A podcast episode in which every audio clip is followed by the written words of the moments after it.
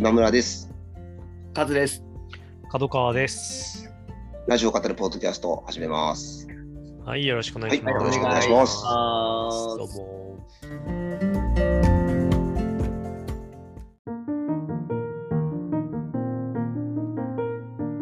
いやー、新年度、はい。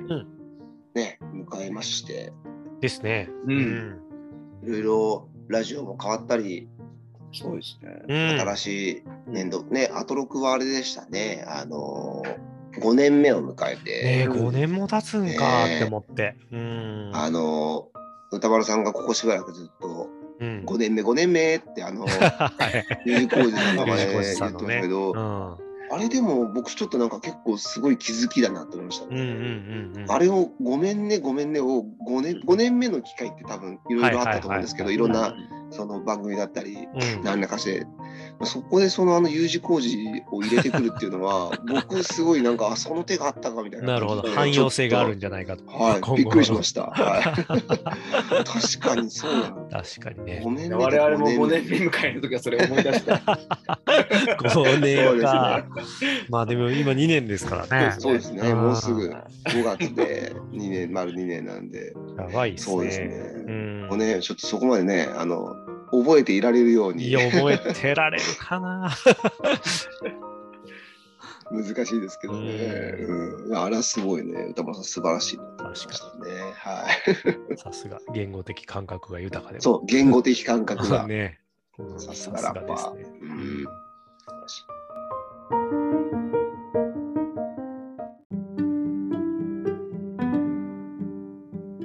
はい。じゃあ、そんなわけで先週のラジオですけれども、うん。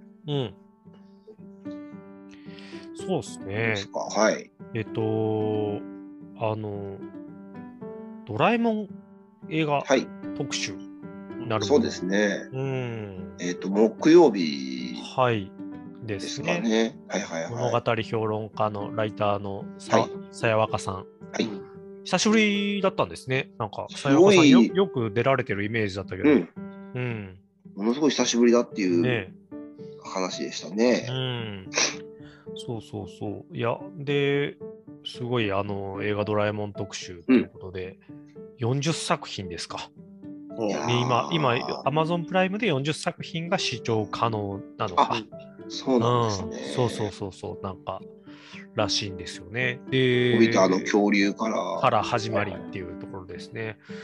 いや、僕、改めてなんか、あんまり通ってこなきてないんですよ、ドラえもん映画。あ、そうですか。うん意外な感じがしますけど。そうなんです確かうんあんまね、映画とかね、ちっちゃい頃連れてってもらえなくて、いわゆるドラえもんとか、ドラゴンボールとかよくうん僕らのはい世代だと、はいはい。うん。ね、みんな行くっていうのは、うん。だい通ってこなくって、僕、小学校、高学年になった頃ぐらいに急に母親が映画にはまり始めたことをきっかけに、ああ、そうなんね。映画に行くことになったんですけど、まあ、行くダイハード3とかですね、あ あの、ミッションインポッシブルとかかそううん。そういうのから入ってったんで、うんうんうん一個こう、そこ飛ばしてるんですよね。ああ、そうなんですね。うんで、なんか、ぶっちゃけた話、最近はなんか、ちょっと、お涙路線がすごい、こう、うん。匂ったじなんか、時期があってなんかこう、さやわかさんの整理によると、第3期らしいんですけど、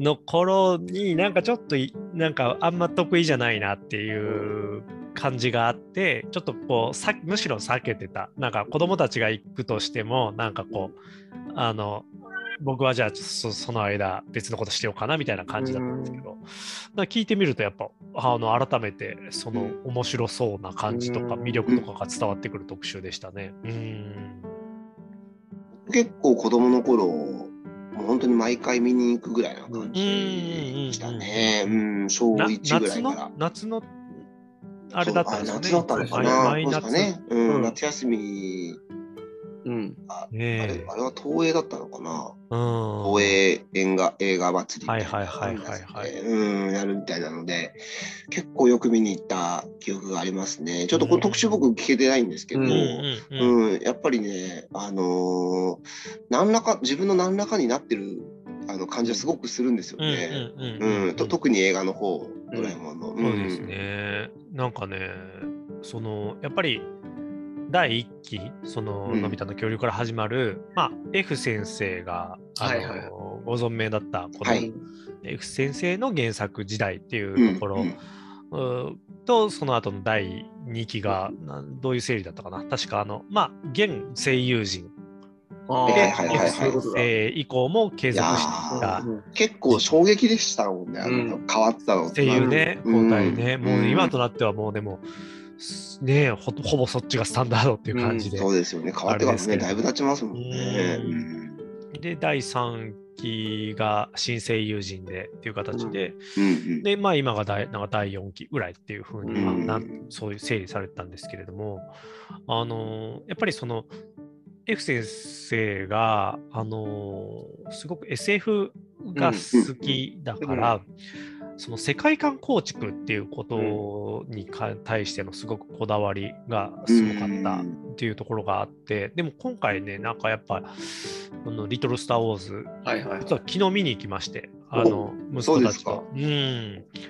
で、見て、やっぱなんか、あ確かになんかその構造としての、その、ある種も、ドラえもんっていう世界の中に、うん一個、もう一個世界を作る感じじゃないですか、はい。大体映画って。あの世界の入れ子構造。うんうん。を作ってなんかちょっとこうそこの行き来もありつつみたいな感じの話にする構造はやっぱなんかちょっと面白いあの一定の面白さが絶対担保されるある種の構造があるなとか思ったのとう、んうん、あのあと初期の頃はすごく F 先生ならではのちょっと怖いニュアンスというか、あうんあ、うん、なんかそのあくまでもうん。物語ない物語というか物語内の消費すべきこうん。うある種フィクションの世界からこっちに侵食してきちゃう。ああ。例えばなんかそのゲームの中の魔物たちがはいはいはいはい。の方にも来ちゃうとわかか、るわかる。うん、逆になんか向こう側行ってたのが向こう側から帰ってこれなくなっちゃうとか、なんかそこのなんかすごく現象的な恐怖感とかが結構トラウマになるレベルで結構わかり描ます。かれてたりもしてなんかそれがある種のこう、うん。F 先生的世界観だったんですよね、みたいなうん話をされてて。でうないさんとかまさにそこのど真ん中世代。はいはいはいはい。世代的には多分本当はその後の世代なんだけど、なんかそのビデオセットを全部こう、はいはいあのご自宅で親御さんが買って置いてうん。置いておいてくれたらしくて本当擦り切れるぐらいうん。見たっていううん。ことで、なんかやっぱその今回のそのさやわかさんの整理を聞いて、うん。あ私はなんかその一期の F 先生の世界観がすごくうん。好きなんだなってうんうんいうふうに思ったし、だ今のなんか最新作とかもなんか予告編見てあ行きたいなっていうなるのとあ今回はスルーでいいかってなるのがうん。あった時に、なんかやっぱそこの線引きってそのうん。F 先生的世界観の。あの濃度の濃さな気がするみたいなことをおっしゃってて、あなるほどねみたいななんかそういうのはどっちがいいとかじゃなく多分その人がの好み現象は現象体験とかにね、ね。あの刷り込まれてるものとかもあったりすると思うんですけど、なんか40年も続け40作品も続けてるとそういう感じですねね。やっぱすごいですよね。うん。あるんだなっていうね。あの頃のこう80年代のそれこそものすごくヒットしてたうん。子供も見てたあのハリウッド映画とかともうん。ちょっとなんか通ずるようなところがあった気もしますうんねう。んまあグーニーズとかインディ・ジョーンズとか、バック・ザ・フューチャーとか、そうですよね。うん、その辺ともな何かそのまあ先生がひょっとしたらもともとお好きだったのかもしれないですし、まああのそういうものも参考にしたのかもしれないですけど、ねグレムリン、うん。グレムリンとかね。グレムリンとか、そうそうそうそうそう。うん。なんか、違和感なくシームレスにそういうものと、あのうん並べて見れてた気がします、うん自分は。なるほどうん。ね。ある種のこう映画の入り口になってたっていうか、うん。その映画のやつが後からコミックになったりするじゃないですか。はいはいはいはいはい。でそれで読んでてもなんかすごいやっぱ映画的あ、わかりますわかります。ね、そっちはなんかよ結構ちょいちょい読んでた記憶があるんですよ。ううんん。そう、なんか、すごいですよね。物語的にすごくやっぱり、まあ、うん一定のね、キャラクターがもう決まっていてっていうところの面白みが担保されているところに、さらにぐっとこうね、うね。こう仕掛けが効いてくるというか、なんかこう、そうそうそうそう。ね、トリッキーな感じがね、なんか、あの変にトリッキーすぎず、うんうん。ハマってくる感じというかね。うん。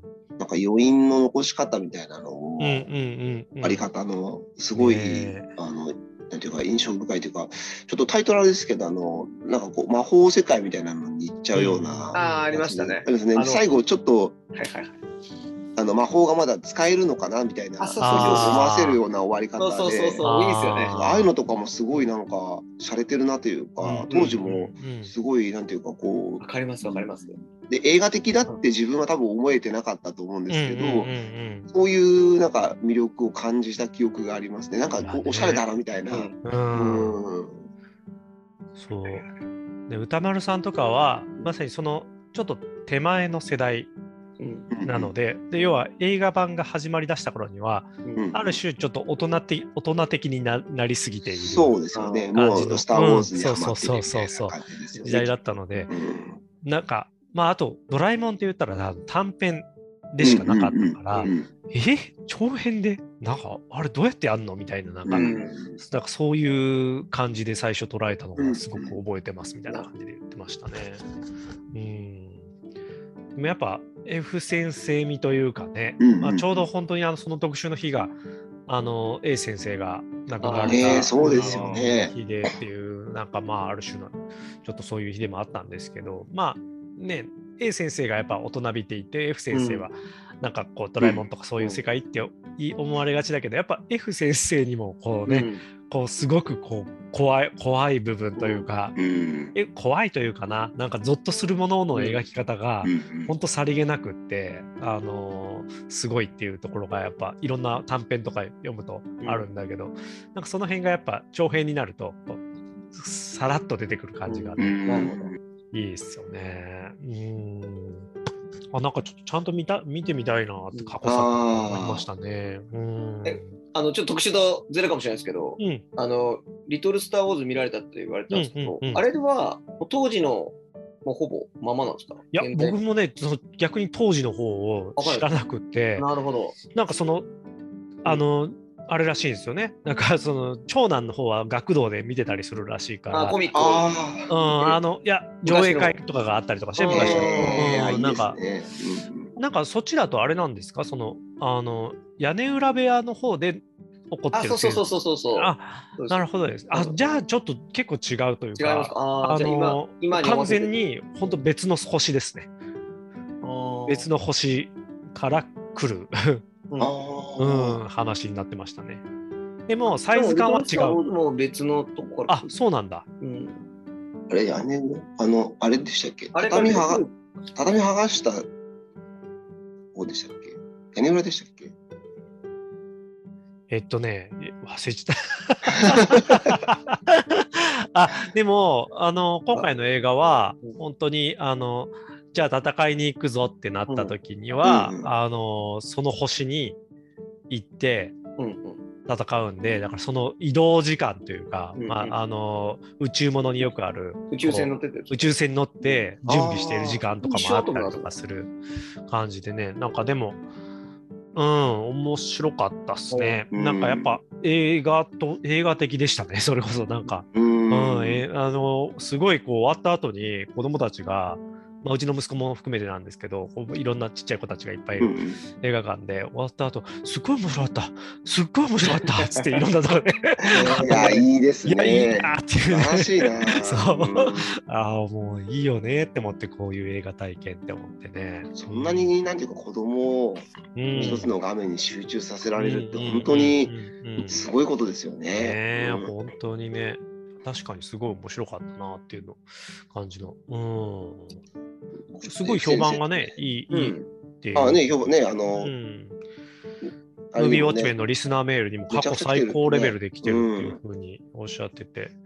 で、まあ僕も見て面白かったっていうのはあるんですけど、やっぱ子供たちのかな、あの、終わった後のリアクションが、やっぱ一番僕的には、うわ、すげえなって。ねうんシアターですね。いや、ほんとほんとほんと。ねううんん F 先生と誕生日一緒なんですよ。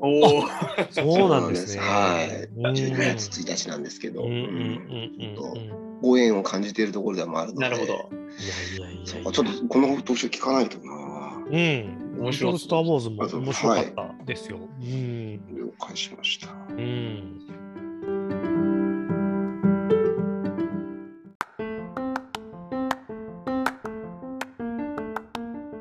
あと今週はあれでしたね、その周年企画というか、あうんの年度始め企画というか、昨年もね、ややってた。そうですね、うんあの初心者の方にう。うんん。あのアフターシックスジャンクションの,、うんあの素朴な疑問を送ってもらって、はいはいはい。あのそれについて答えていこうみたいなのが、うんうんうんうんあの曜日別でオープニングで毎回やってましたけど、うんうんうんなんで宇垣さんは総裁と呼ばれているのかとかあ の山本さんはなぜあの食べ物の描写になると異常なテンションになるのか 話でみたいな。はいはいはい。いろいろね面白かったですね、うん。確かに。あとやっぱあの宇垣さんとうないさんがちょっとごっちゃになってるみたいなはいはいはいはい。のがあってそれもちょっと初期初期あるあるです。ね。久しぶりな うん。ゲームにめちゃくちゃ詳しいあの宇垣さんみたいな、うんうんうんうん多分これうないさんですね。みたいなうん。本当にうが多くてみたいね。なね。本当すでも番組が始まったばっかの頃はなんかそのキャラクター性も僕ね僕らもじゃあ把握してなかったからこう、うん。本当うまあ歌丸さん自身もこうすごいこう言い間違えることが、いやね言ってましたね。うん。うないさんを宇垣さんってよく言っちゃってた。そうそっち、ね。そっちですね。うん。宇垣さんは宇垣さんでしたね。うんやっぱ最初のインパクトが、うん。あの宇垣さん一番多分ねチェゲラ強かったかっら、そうですね。こう頭への刷り込みが一番最初に強かったのかもしれないですね。ね。うん。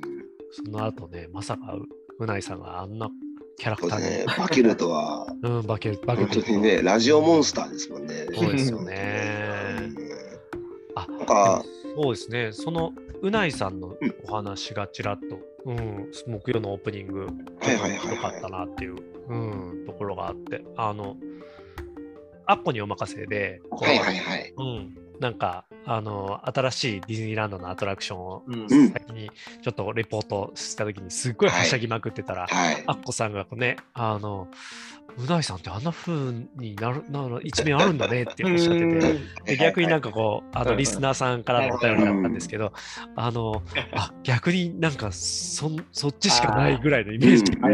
だったからっていうふうに送られてきて、やっぱそれ、男子みたいなね。そうそうそうそう。僕らやっぱそれぞれの場所での役割っていうのもすごく意識していて、うんみたいなことをうないさんおっしゃってて、で、ここだと本当実家感というか、そうですね。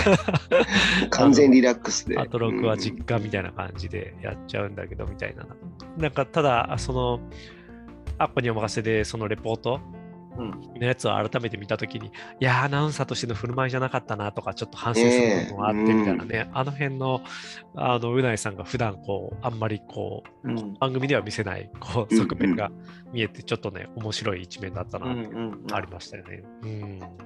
その毎曜日歌丸さんがこうなんていうんですかあのうないさんをテレビで見るにはあの何を見たら出てきますかみたいなはいはいのを毎日振ってて。うん。あれもなんかすごい素敵だなと思いましたね。うんうんで山本さんがあの昼帯でレポートをよくあのロケしててみたいな話してうんてでその流れであのただほとんど僕は映らないですみたいな。ううん。ん。それはもうあのそういうふうに、あのスタッフとも言ってて、うん。そのロケはアナウンサーを映すものじゃなくそのロケ先の風景だったり、うんその取材先を映すものだから、うん。最初のその説明の時だけはこう出てきますけど、あとは終わりとか、うん。あのそれ以外はほとんど自分のことは映さなくていいってもう明確に言ってるんですみたいな、うんその山本さんのなんていうんですかねあのプロとしてのこだわりというか、ねアナウンサーとしてそううん教授みたいなものは、あんまりやっぱりあの番組の中でお聞きできる機会もないし、うんまあとはかといってテレビでもそんなこと喋る機会ないわけで、すごい良かったですね。ああいう話をちゃんと振るっていうのも、うんね。うん、あいの歌丸素晴らしいなと思いました。ううんそれでね、あのうなぎさんもそういう話出てきたところもあるでそうそうそう、ありますよね。なんかやっぱ、ね、昨年とある種、もうなんか何回もこすってる話を何回もやるみたいなところにはなるけど、なんか改めて聞くと、なんかこう味わいも出てくるし、そうですね。なんか発見もありますよね。うんなんかなずっと聞いてる身としても。うんうんうん、そうそうそうそうそう。なんだっけな、なんか聞いてすごい結構、あそれそうだったんだみたいなのを思ったのがありましたね、確かね。ほうほう。なんだったかな、ちょっと今ごめんなさい、ちょっと出てこないですけど、ううんん。本当ね、あの丸4年、まあもちろん全部ではないですけど、うん。かなり聞いてる方だとは思うんですけど、まあそれでもね、そう思ったりもするし、うん。あのまさにね、新しく聞き始める方にとってはね、いや、本当ですよね。うん。アトロクって何っていうね、確かにね。うん。ところからね、当然入っていきますし、うん。まあ確かにな、総裁って変だもんな。いやいやとして。あれはだって、島尾さん、島尾さんがそうそうそう、名付け親がややべえっていう。名付け親がやべえから、文脈もへったくれもねえっていう。でも本当ね、あの連載、プレイボーイでしたっけ、うん。さ週刊文春かな、うんうん。うん。恋愛連載があれですもんね、宇垣総裁ってね。本当にね。あれこそ説明必要だよって忘れてましたけど、いや、本当にそうですよね。突然、誰これってなってないのか。心配になるんですけどね。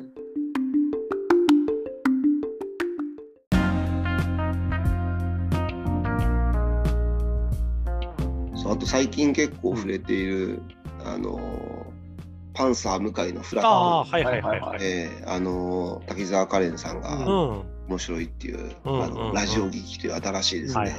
あのワーディングをして、でその、えー相談相談室っていう、はいはいはい。あはいはいはい。うん。あのね、ねあのね、触れ誰かさんとね、触れましたけど、誰かの相談に乗ってるっていう人の相談うん。っていうコーナーがあって、うん。で今回の相談が、うん。そう息子さんから、うん。ママと結婚したいんだけど、どうしたらいいって言われておあ母さんからの相談っていあ、う、なるほど。まあ、ありますよね、多分ね。うんうんで、滝沢カレンさんは、うん。うん。ずっとおじいちゃんと結婚したかったらしくて、へおじいちゃんと結婚したいってずっと言ってたうんうんらしいんですけど、うん。でも今おじいちゃんと結婚したいと思ってないのでっていう、なんかところからこう話が始まって、で、そのことをすごい言ってた時に、まあ、あの自分のお母さんが言ってくれた言葉を送りたいと思います。うん。なんかちょっと多分変わったんですけど、それで、じゃあこれから言いますって言って、うんバーンってなって、ちょっとエコーかかりながらってうんいう感じなんですけど、それ、10年後も同じことを本当に言えるってお母さん言ったらしいんですよね。なるほど。で向井さんがこうドライですね。ソリッドな回答だわーっつって。でまあまあでもあの本当になんていうかあのまあずっと言うことは絶対ないから、うん。で彼さんもその言われた時にはいや言えるって断言したらしいんですけど、うんうんうんまあ、でも今は実際そう思ってないしと。うんうんまあなのでまあそういうなんていうんですかねそういう時代としてこう捉えるというか。うんうんうんね、それはそれでね、嬉しいことでしょうしお母さうんん。からしてもね。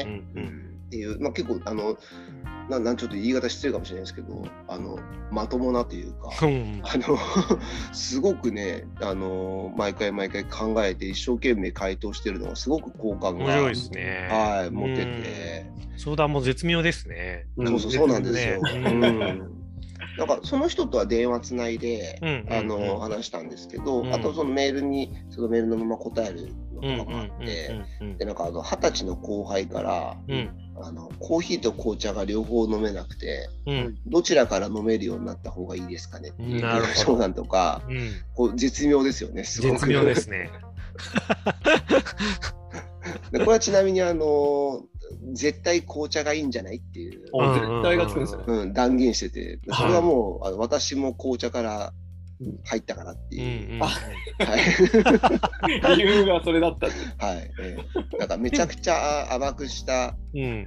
ミルク紅茶から入って、うんうんうん。で向井さんあのあなミルミルクティーですねうんうんつって。ああそっか。あのやっとすっきりしましたって言ってましたね でも紅茶の方が確かにいい気はしますね。うん。僕も確かにそうだ。うん。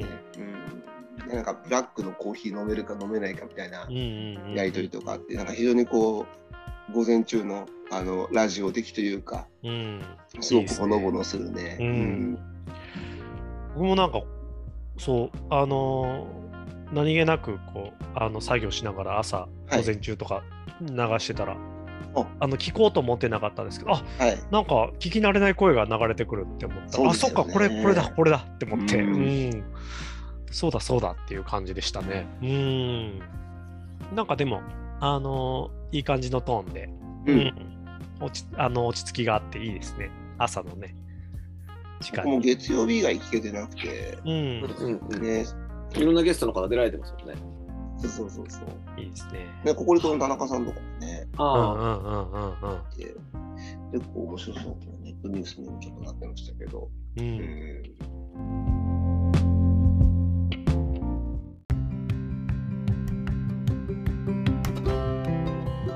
日展はあのープロフィール画像みたいなのが、中澤さん。中澤さんの。ね、更新されたっていううのはね、んなかなか日展リスナー的にはね、大きかった10です12年ぶり、12年ぶりって言ってたら、はい違うんです。12年ぶりじゃないんですって。もっとだったっていうね。もう番組始まってうん以来、ずっと一緒だったっていう。18年ぶりって言ってました18って言われてまね。ねえでも、あ、日展って18年もついてるんでしたっけ ?10 そっか、番組始まる前ぐらいからだったってあこ、とか。そうか、前からとか。ねええそれは確かになかなか。20代の写真だそうそうそうそうそうちょっとで、安住さんが、それはちょっとさすがに詐欺、詐欺とね、みたいな、ちょっと濁しながら訴えられますよ。そうそう。訴えられ表示法違反ぐらいになるんじゃないかみたいな。訴えられる 可能性がみたいな。いやー、でもね、うんなん。かあの先日ね、安住さんがマスクを久しぶりに取るときには結構な社会問題が起きると思いますみたいなこと言ってうんうん。うんてうん、でそれが身に染みて、そう、早めにね、早めに着手現しようって。状を伝えておこうみたいな感じになったっておっしゃってましたけどね。おっしゃってましたね。でもまたしばらくあのあのまま、しばらくいけるって。そう言って使えるような感じこっから。しばらく行ったら多分もう、もう、あれなんじゃない？ねえ。うん。アナウンサーとしてのキャリアもずっとあれでいくっていうぐらいの感じでね、まあですけど、結構あのツイッターでね、あのツイッターの画像中澤さんだと分からなくて、あ今日のゲストだと思ったんですけど大山即席斎さあ、んは。普通に、普通にとも戸惑いのメールが来てそうそうそうて。そう。ね、女性なんだみたいな、うん。ね。即席斎さんで女性なんだ。なかなかね、うん。いろいろ波紋を呼んでましたけど。いろいろね、あの、安住さんも、ニュースキャスターが、たあの、たけしさんがね、うん。変わられて、三谷幸喜さんになって、みたいなね、うんうん話もありましたけど、三谷さんもね、大河書きながら、毎週日曜日、ね本、当ですよ。大丈夫なのかな？ねえしかも、大量のメールを、そうそうそう。大量の反省メールを 安住さん。送りつけているという 話で、それも全部スルーしているらしいです安住さん記録スルーしてる。大河の執筆に戻られた方がって思ってスルーしてるんですけれども。文章が上手だから。あとあの、僕見てないんですけどね、面白いのかな。ね、僕も見てないですけど、ね、うん、あの、日高の山で熊と戦ったああ、もう話、僕、すごかった。笑っちゃいましたね。面白かったですね。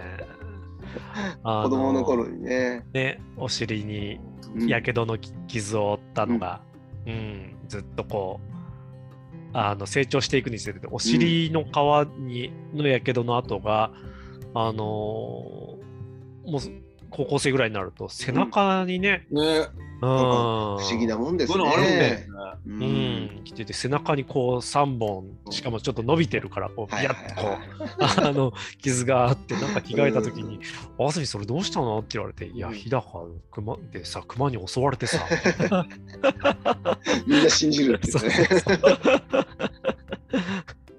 っていう一連の話をされてましたけど。あれね僕全く同じような箇所にやけどの跡えー、そうなんですか？あるんですよね。今でもそれどこにあるのかな？わかんないけど。うん。え背中の方ですか？お尻ですか？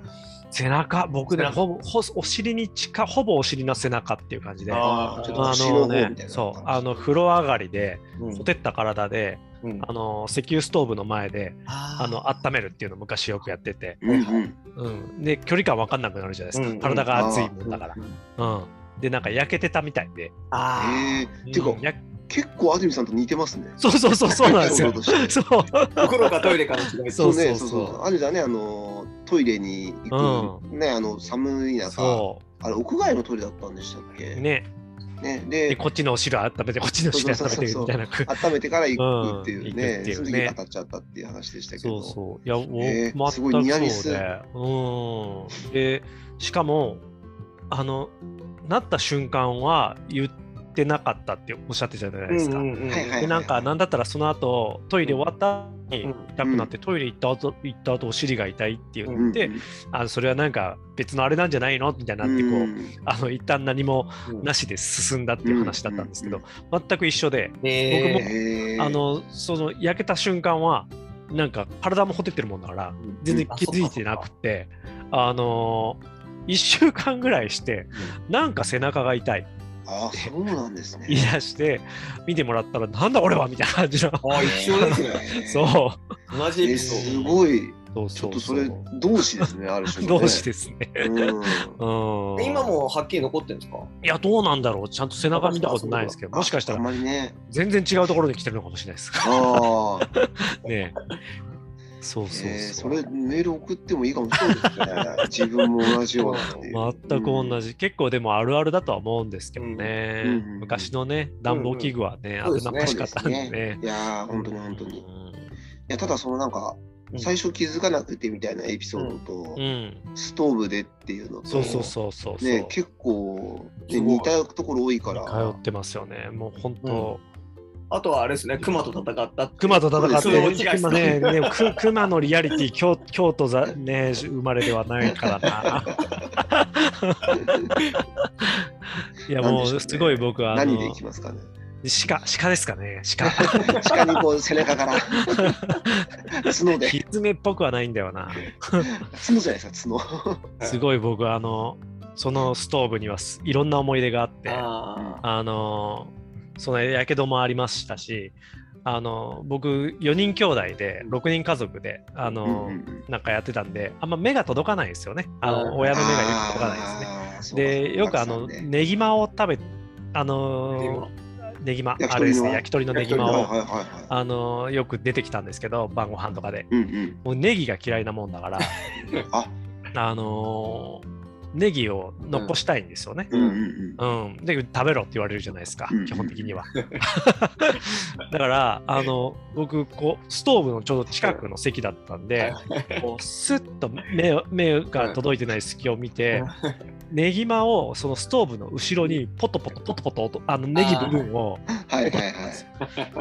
でなんかあれ？最近あの良平はあのネギも食べられるようになったんだねみたいななんかそのないんであのさお皿の上にははい串しか残ってない。んでね。うん、まあそうそうよそうだよみたいな感じで してたらあの春になってストーブを片付けるときに、なんかもうこう地層のようになったネギ。ああ、やばいっすね多分これは何月頃のネギでみたいな。ローム層みたいな感じになってる、えネギ が発掘されましてね、えうんしこたま怒られるっていうね。ーなかなかの頻度でネギマが出てくる。そうそうなかなかの頻度で多分ねね。我が家すごいこうそういうのが流行るとあめちゃめちゃな頻度で出続けるみたいへなー。感じのタイプの家だったんで、ー余計ね、あの食べられるようになったしって、そうそうそうそうそう。俺だったらこれだったら野菜食べるんだなみたいななるほどな感るほど。じでよく出てきてたんですよね。原さんもチって思いながら。スッスッとこうね。いいなぁ。いや、懐かしいな。ギマが一番好きですね。あネギね、うん今となってはもうほんと僕もネギ部分も含めてネギも好きなんですけどね。美味しいですよね。いまだに食べに行きたいですね。ね、あ行き行きたいですね。そろそろね、本当に。うん。うん、どんな感じで僕がこうどのタイミングでどう落としてたかとかっていうのを再現した 実際にはね落とさずに今はちゃんと食べますよ。そうそうそうそういやほんとね目届かないとね。僕今回のうん。あれで安住さんのよりファンになっちゃったんですけど、うん。あの終わった後に、うん。そのなんかすごい反省されてて、はいはいはいはい。前回この話。ちょっとこの話自分がその高校生の時からしてきた話だから、もう練習なくやったんだけど、そのあるその話の組み立て方で入れ間違えたみたいなことをそうそうあうんのややけ訳どしてたって分かったっていうあそうそうそうそういうタイミングがあそこじゃなかったっていう 落語家みたいなすごい反省されてて。うんうん。まあ、テレビとかってそういうとこ見せないじゃないですか。そうですね。さっきのうんアトロクもありましたけど、うんそのなんか心の声っていうか、うん人間臭いところを見せてくださって、あ、本当この人すごいなと思って。いやほんとうん。なんかねあのちょうど三谷さんにそんな反省しなくてもみたいな感じで言った後にそうだそうだ。自分がすごごい些細なことでまたすごい反省似たもん同士だなって思いましたね。本当ですね。すっごい準備されてうん、ラジオを望まれてんだろうなって、ねうん。またありがたいなと思いながら。ね面白かったな。うん。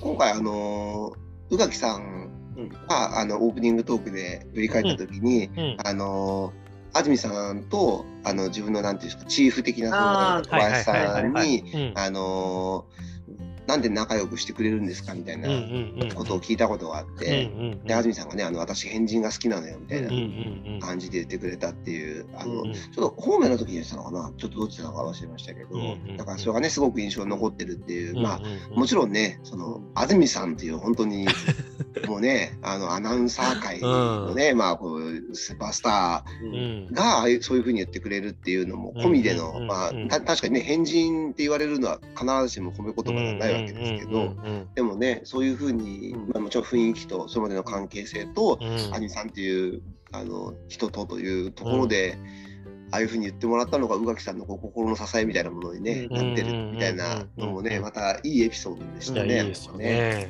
うん。本当に。安住さん的にやっぱりね、その、このアナウンス会っていうか、まあ、TBS アナウンサーの中で、子としてっていう部分でどうやっていくのかっていうことに、まあ、ある種、ぶつかってる人っていうのは一番うんこそうですよね。ね、あのー明確な形じゃなくても支えたいっていうのはいろんな経験からもうんあるんでしょうけどね。うんそうですね。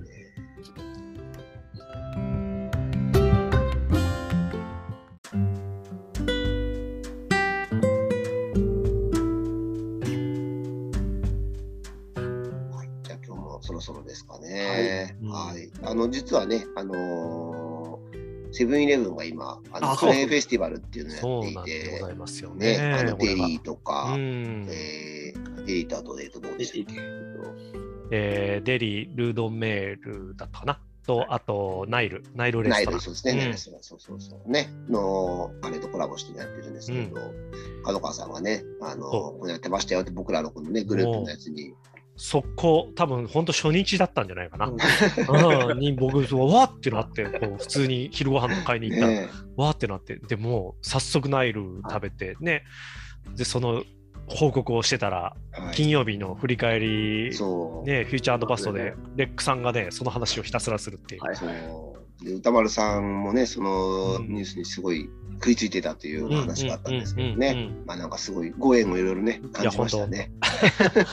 いや、ほんとね、僕な、まだナイルレストランしか食べてなくて、あの、うん全種食べようと思ってるんですけど、あのね、普通に、あれ？これ普通に、僕もね、2食行きましたもん。うん、あ すげえ。さすが。どうですか、カズさん的とデリー、デに。リー食べましたよ。カズさん的には。いや、美味しかったですよ。いや、うまいっすいや、でも、よね。要は値段から考えると、そう。